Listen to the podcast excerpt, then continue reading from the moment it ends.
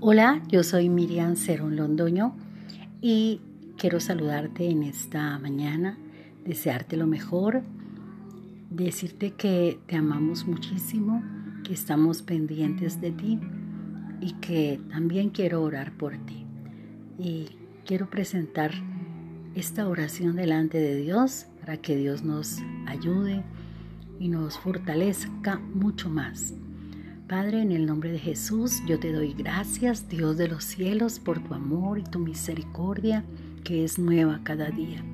Oramos, Papito Dios, para que seas tú obrando en nuestra vida, cambiando nuestra manera de pensar, nuestra manera de vivir y que cada día podamos presentarnos delante de ti como obrero que no tenemos de qué arrepentirnos. Te damos gracias en Cristo Jesús.